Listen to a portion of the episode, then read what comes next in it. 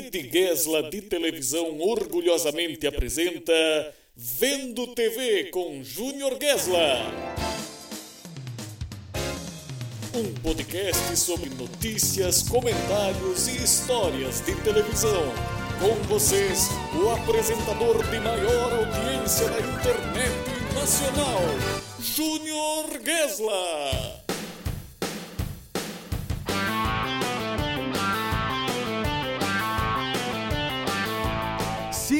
A todos vocês que nos acompanham ao vivo, ao vivo não, pela Rede Gessler de televisão. Muito obrigado pelo carinho de todos vocês. Olá no bar, estamos começando mais um episódio de Vendo TV com Júnior Gessler, esse podcast que repercute a história da TV brasileira, que comenta o que está acontecendo de mais recente e conecta tudo isso com a vida deste apresentador que vos fala e que dá nome também a este podcast. Afinal de contas, afinal de contas, você está vendo TV comigo, Júnior Gessler. Se você está acompanhando a gente pelo Spotify somente em áudio, não se esqueça de assinar o podcast aqui no Spotify e se você estiver no YouTube, não se esqueça de assinar o canal da Rede Gesla de televisão também, assinar, é, se tornar inscrito, não é? E também é, ativar as notificações, deixar seu like e comentário nesse vídeo, também deixa aqui no chat, que depois eu olho tudo isso com muito carinho e agradeço vocês pelo prestígio aqui com a Rede Gesla de televisão. Obrigado de verdade pelo carinho. Olá no bar e muito boa noite, muito bom dia, muito boa tarde, indiferente da hora que estivermos assistindo isso. Fica aqui meu cumprimento a Nobari,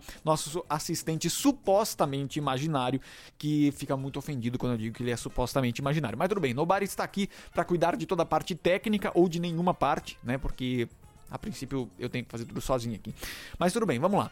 É, no episódio de hoje a gente tem várias coisas para conversar, mas eu quis trazer um tema aqui que ele é muito. É, pode parecer um tema simples, pode parecer um tema rudimentar da TV brasileira, um quadro de um programa que inclusive já foi extinto, mas que significa muita coisa. E eu acho que a gente pode desdobrar isso aqui. Talvez vocês fiquem de certa forma, impressionados com o episódio de hoje, com o que a gente vai trazer aqui desdobrando sobre este quadro, que parece um quadro tão ordinário da TV brasileira, tão simples, que talvez não teria nem muita, é, muita repercussão pra gente falar sobre isso. Então estamos aqui gravando esse episódio numa temperatura de 2 graus nos estúdios da Rede Gesla de televisão, por isso esses agasalhos aqui todos, né? E este apresentador um pouco encolhido para você que me vê em imagens no YouTube. Mas vamos lá, porque hoje é dia da gente falar sobre as videocacetadas, galera brincadeira. É hora de alegria, é hora, da, é hora das videocacetadas. Nobari é apaixonado pelas videocacetadas, como este apresentador que vos fala também. Estamos chegando ao cúmulo, agora que Faustão foi descontinuado na Globo, de procurar videocacetadas antigas e colocar no domingo à noite só para matar a saudade. Por quê? Porque isso é um hábito. É um hábito assistir videocacetadas na, naquela coisa pré-segunda-feira, pré-hora de dormir do domingo, né? E a videocassetada, ela, ela pode parecer uma coisa muito simples, porque a, qual é que é a premissa das videocacetadas? Provavelmente, inclusive, é um quadro americano, é um quadro do exterior, porque os vídeos vêm todos de outros países, né? É, basicamente são vídeos engraçados de gente caindo, de é, coisas engraçadas acontecendo, que é, não passaria disso se não fosse pelo talento de quem conduz um quadro como esse. Esse formato, depois que as videocassetadas já estavam consolidadas na TV brasileira com o Faustão, ele foi rodando por outras emissoras. Existiam as cacetadas do Gugu também, que aconteciam ali, que tinham no Domingo Legal, inclusive numa época. O Encrenca, hoje, basicamente, se vale de vídeos de WhatsApp, né? Pra, pra passar ali e comentar com a audiência. As pessoas comentam na rua, tem uma audiência cativa muito interessante, mas o que, as videocacetadas têm de diferente que não consegue ser reproduzido nesse, nessa fase, por exemplo, agora da Super Dança dos Famosos, em que a Dani Calabresa e o Elder Rodrigues tentam reviver o quadro, tentam trazer de novo, mas não tem a graça que tinha com Fausto Silva conduzindo o quadro. Tanto que já existe até uma certa confirmação de bastidores de que as videocacetadas devem voltar no programa do Faustão na Band, claro que com outro nome, porque provavelmente videocacetadas é um nome registrado pela Globo, mas é, devem voltar nesse novo programa do Faustão agora, a partir de janeiro, lá na Band. E por que, que funciona tão bem com o Faustão? Como eu falei inicialmente, é, são vídeos engraçados que teriam que ser engraçados por si só e tudo mais. Só que existe uma condução do Faustão que ela tem diversos elementos. diversos elementos. Primeiro porque é, não, é, não são só vídeos de humor de gente caindo ou tudo mais, existem vídeos curiosos também. Tipo, uma criança dando risada rasgando um papel, por exemplo. Ou uma criança dando risada se alimentando.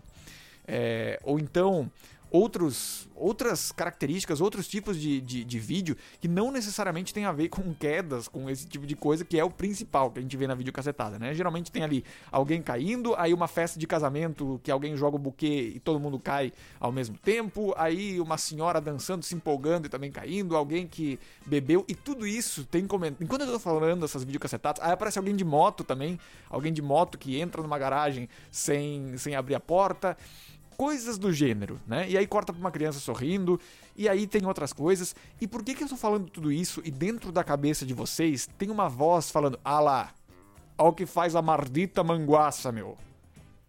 Olha o que o cara faz. Ah lá. Isso tudo, ah lá, olha lá, né? Essas coisas que o que o Silvio Santos, que o Silvio Santos, que o Faustão fica falando, elas são uma outra característica da videocassetada, e aí é que eu quero começar a compor o meu argumento sobre a importância desse quadro e por que, que ele fez tanto sucesso por tanto tempo. Porque ele não é apenas os vídeos engraçados, não, não são só os vídeos engraçados. Tem toda uma contextualização que o Faustão soube fazer no decorrer de 32 anos com esse quadro que ficou do início ao fim presente no Domingão no Faustão, que cria um universo que diz muito sobre a cultura popular brasileira, né, de TV aberta. Porque tem aquela coisa do, do período, ou seja, o hábito da gente saber que todo domingo à noite tem esse quadro lá. Ok, então por que não funcionaria com outros apresentadores? Porque tem outros elementos. A gente tem aí o Faustão fazendo esses comentários em cima, que são comentários muito naturais de quem tá no sofá. É como se ele estivesse no sofá assistindo, junto com, com a família, junto com quem tá vendo de casa, e comentando aquilo ali. São os comentários que se fazem no sofá. Olha o que o cara faz. Olha o que faz a mardita manguaça. Esse tipo de coisa, né? Que, que acaba sendo trazido ali durante as videocassetadas. E essa conexão também com a audiência acontece em diversos momentos, porque ele começa a dar exemplos do que acontece na casa da pessoa. Então, ele vai anunciar a próxima videocassetada, por exemplo, e ele fala: Essa aí é pro cunhado que chegou aí na sexta-feira à noite, Super Nobari. E até agora não deu notícia de que vai embora. Já comeu toda a sobremesa do domingo. E ainda não anunciou que vai embora. Tá na hora de se tocar, meu. Então ele vai trazendo situações que tem ali, que estão acontecendo naquele momento no sofá, na casa da pessoa, entendeu? Ao mesmo tempo em que tem alguns momentos muito bons, do tipo, ah, tem uma videocassetada que tem algum destaque, ele volta a sair. Para que que serve esse volta a sair? É pra, sei lá, a mãe, a irmã, o, a esposa que tá na cozinha ter tempo de voltar e ver essa que é a mais engraçada. E essa chamada dele de volta para voltar a sair também tem uma certa graça. Porque ele vai fazer aquele comentário, vai fazer aquela analogia, vai contar uma piada que vai conectar com aquela situação ali. Então, tudo isso faz parte do universo da videocassetada. E não só isso. E não só isso. Além de conectar com as situações da audiência, de ter esses comentários do Faustão que por si só são uma, foram uma presença constante na TV por 32 anos em cima daquilo ali, comentando aquilo ali daquela forma, tem também uma interação com as bailarinas. De é, ter um momento ali que é uma confraternização do apresentador com o, o corpo de baile né, do, do programa vendo vídeos engraçados. Então é a gente assistindo, outras pessoas assistindo vídeos engraçados. Tem uma força semiótica quase nisso aí, é, que é muito impressionante, que é essa coisa de, de, de pessoas se reunindo para fazer uma coisa que gere graça, que gere riso, né? E também tem uma coisa muito forte, que é essa conexão do Fausto com a ideia de, de que tem todo tipo de público assistindo ele. Né? Então, ao mesmo tempo que quando ele faz esse comentário sobre a visita que não vai embora, sobre o cunhado que não sei o que, sobre a mãe que já xingou, sobre o filho chato, essas coisas todas que fazem parte do dia a dia de todas as famílias, de uma forma ou de outra, eram presentes no comentário dele, mas ele também sabia reconhecer e, e apontar caminhos e, e, e trazer para dentro desse, desse contexto da videocassetada, da participação do público, aquelas pessoas que não estavam bem. Por exemplo, eu, e aí eu vou citar um exemplo bem, bem pessoal disso. Deixa eu dar um, um jequiti aqui antes de falar sobre esse assunto para quem tá no nosso YouTube, mas enfim. Eu me lembro de algumas situações, enfim, essas situações engraçadas, da visita que não vai embora, de, enfim, de quem comeu todo o quindim, quem comeu todo o pudim, toda a sobremesa. Ele traz o retrato do domingo da família brasileira de uma forma muito fiel. Mas eu me lembro de uma situação específica em que eu tava, eu não tava muito bem naquele domingo, tava meio triste, não tava meio chateado com a semana que ia começar, tava preocupado, não tava bem. E tinha um vídeo, uma, uma videocassetada de uma criança que ria muito, eu acho que era essa que eu citei lá no início. Tinha um adulto na frente que rasgava um papel, um jornal, alguma coisa assim, e era um bebê que achava muita graça daquilo ali. E realmente era um vídeo muito queridinho, muito fofinho, né? Como esses todos que a gente vê na internet, nas redes sociais hoje, existe muito isso.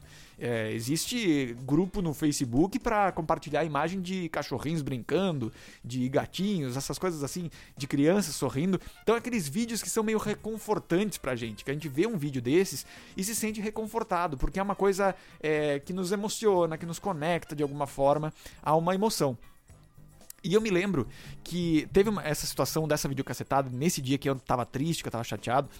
E no momento em que o Fausto passou aquilo ali, teve aquela, olha a intimidade, né, no Nobari, no momento que o Fausto, é como diz o Ed Gama, o Faustão é a única pessoa que quem conhece mais de perto não chama pelo apelido. Todo mundo chama pelo apelido, menos quem conhece mais de perto. Eu estou fingindo que conheço Faustão mais de perto, estou chamando de Fausto. Mas enfim, voltando dessa videocassetada, então era uma videocassetada de, uma, de um adulto, do pai ou da mãe, rasgando um jornal e uma criança rindo muito, um bebê rindo muito. E era essa coisa dessa conexão, do você achar fofo, você achar legal e, e, e sorrir meio que involuntariamente. E eu me lembro que nesse momento é, o Faustão disse: volta essa aí. Né? Voltou para ele e ele olhou para a câmera muito daquele estilo dele de, de conectar mesmo com a audiência e falou assim: Meu, tá triste? Tá triste por algum motivo aí, bicho? Solta essa aí de novo, você vai se, se alegrar aí, meu. E trouxe de novo aquela videocassetada. Então eu me senti identificado naquele momento ali.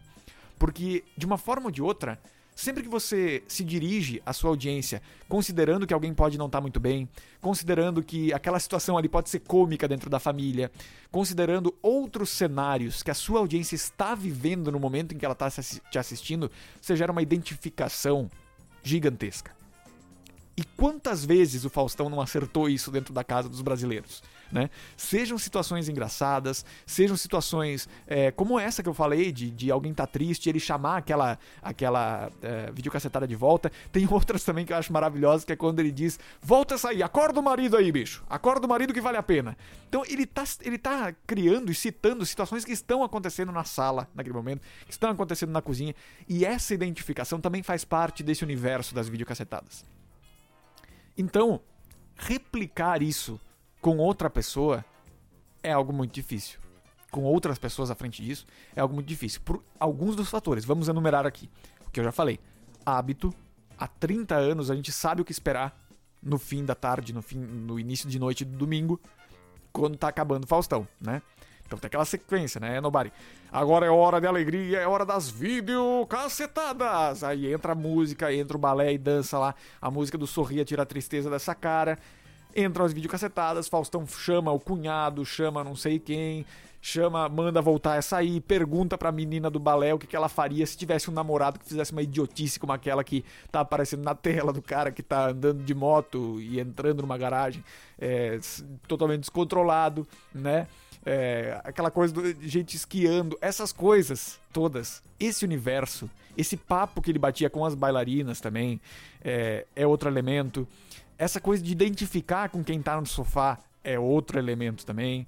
Essa coisa de responder, como o Chico Barney usou esse termo e acho que é o mais adequado, responder organicamente ao que está acontecendo na tela, chamando a atenção, mandando voltar a sair, ou então é, é, criticando os próprios roteiristas, né, no bar do tipo, esse aí deve ser parente do Riba, bicho, sem graça nenhuma essa aí, meu.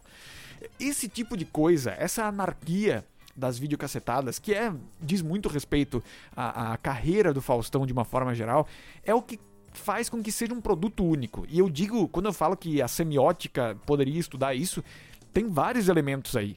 É, de, de, de, uma identificação que, que tem uma característica de tempo, uma característica de espaço, uma característica de inconsciente coletivo, de imaginário das pessoas, do que pode. É, de, de que aquele momento ali é um momento praticamente de segurança, né? Para quem acompanha a TV aberta e tem nela também um apoio pra, de tempo e espaço, esse ponto do domingo à noite sempre foi muito identificado no Brasil, né? Não há quem não conheça esse quadro. Pode ser que tenha várias pessoas que você vai conversar agora que diga que não vê há 15, 20 anos porque não assiste mais TV e tudo bem. Pode ser, provavelmente exista mesmo e seja o caso. Só que existe, não, não há quem não conheça o sistema das videocassetadas porque é basicamente a mesma coisa replicada há 32 anos, só que de uma forma que traz um conforto, né?